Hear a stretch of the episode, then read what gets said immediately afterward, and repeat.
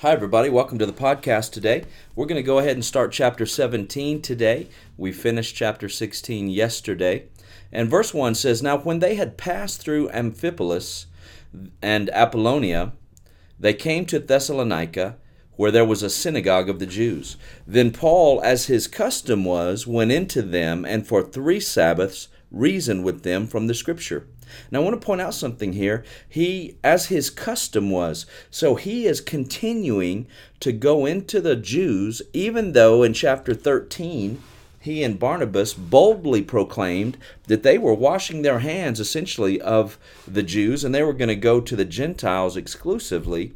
But even in that specific call and commissioning by the Holy Spirit, they still had a heart for their countrymen. They still had a heart for people to know Jesus of all types and all kinds. And so, friend, you may think that your ministry or your your specific passion is in one area. Maybe you think missions is is your thing, or you think uh, you know reaching out into gang gang members' lives or is your thing, or you think reaching into the the gay and lesbian community is your thing, or you think reaching you know the homeless or feeding the hungry or whatever it might be. I just encourage you to always be about the work of the Father because Jesus always is is in tune with the hearts of hurting people no matter where they are or who they are.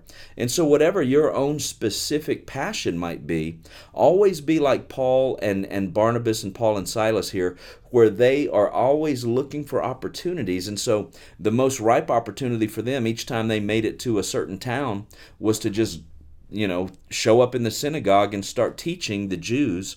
And that would normally lead them into some other uh, avenue where they could reach into the Gentile community of that city and so forth.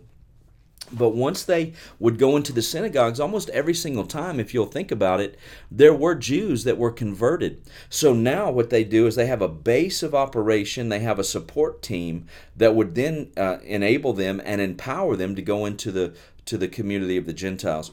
So, whenever you are in a situation where you have the opportunity to reach out to somebody in the love of Christ, do so because what that'll do is that'll strengthen uh, your base of operation. It will give you the ability to reach further at another time than you currently could, and it will build a team around you. And remember what we talked this last Sunday in church teamwork makes the dream work. Teamwork makes us dangerous to the devil in every uh, conceivable way. His whole desire, the devil's desire, is to divide us and to splinter us and to cause us to be at odds. In fact, the Bible says in the New Testament that where there's envy and strife, in which is two main main things, and we're going to see that in, even in this chapter today. But where there's envy and strife, there's confusion and every evil.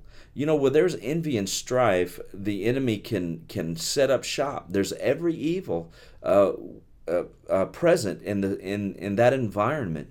And so I just want you to know that you and I have a decision today that we can make, that we can say, you know what, I'm going to shun the opportunity to be offended. I am going to push back on the opportunity to be envious. I'm going to rejoice when people are rejoicing. I'm going to weep with those that weep. I'm not going to look at other people's lives and and measure my life against that. Everybody's running their own race. Everybody's in a different lane. Everybody's in a different time frame you know, I, can't look at people that have been serving God since they were 18 and working in ministry since they were 18 and say, boy, I wish my church was as big as theirs. I, went to Bible college when I was 30 years old. I went into full, full-time ministry when I was 33. Uh, you know, I, I came into this thing a little bit later than most. Uh, so understand this God's still using my life and God's still using my ministry. He's going to use your life and your ministry as well. Your ministry may be suiting up and going to work as a carpenter every day. Uh, you know, it may be suiting up and going to work as a manager or a salesman or or a, a, a lawn care specialist. Whatever the the the, the the thing is that you do for a living right now, that's just a disguise for your ministry. That's just a that's just a front for your ministry. You're going to go out and you're going to touch lives with the love of Jesus no matter what you're doing. And so here we see here that they are in the synagogue as their custom was, ministering and reasoning with them from the scriptures. It's no different than what Stephen did before he was stoned. He began to reason with the Jews to get them to listen to him, to get them to open their hearts to him so that he could get the truth into their life. They needed desperately to know Jesus was alive. And so here we see now in verse number three, it says that they explaining and demonstrating that the Christ had to suffer, rise again from the dead, and saying, This Jesus whom I preach to you, he is the Christ. Let me let me talk about this verse for a minute or two. We hit um, a couple of weeks ago in church on Sunday at New Creation Church, Acts chapter five in verse forty-two, and maybe you can remember back that far with me on this study, but I doubt it. It's been several several months now, but. Um, the last verse in chapter 5, verse 42, says that everywhere the disciples went, they did not cease teaching and preaching Jesus as the Christ. And we talked about that word Christ in church. It's Christos in, in the Greek, and it means the anointed one, and it implies God's anointing.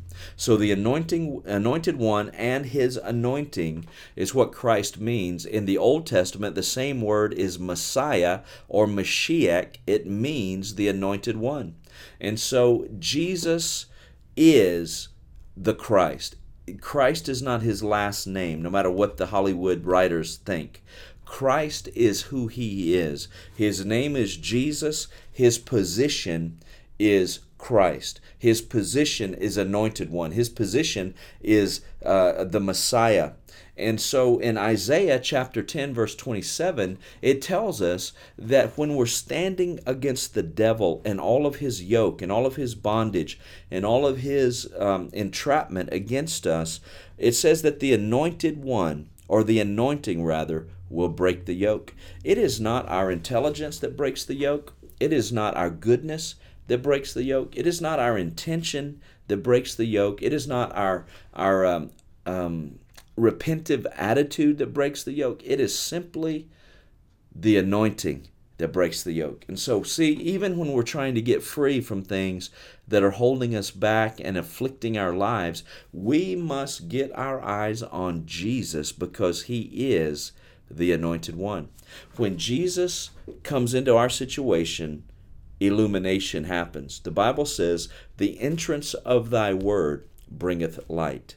Well, remember, He is the Word. In the beginning, John chapter 1, was the Word, and the Word was God, and the Word, uh, I'm sorry, and the uh, in the beginning was the Word, and the Word was with God, and the Word was God.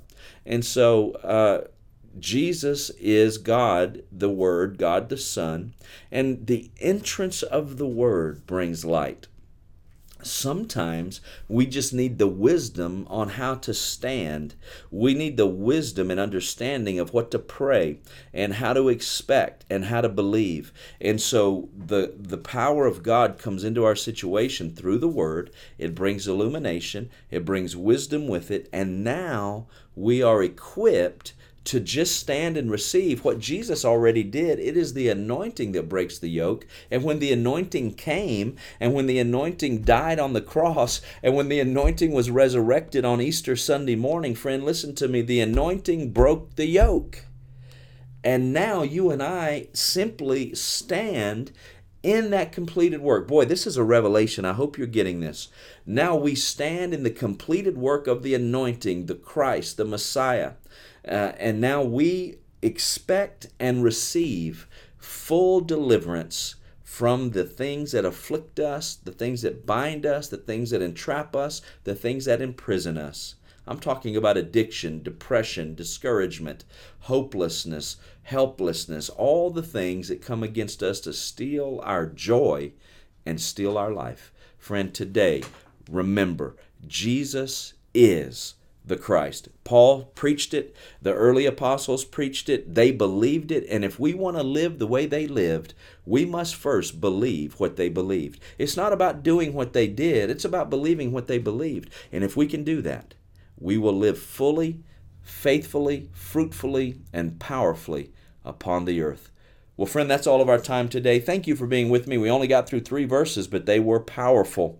And uh, we'll pick up right here tomorrow as we continue on our study in Acts, right here on the podcast. God bless. I'll see you soon.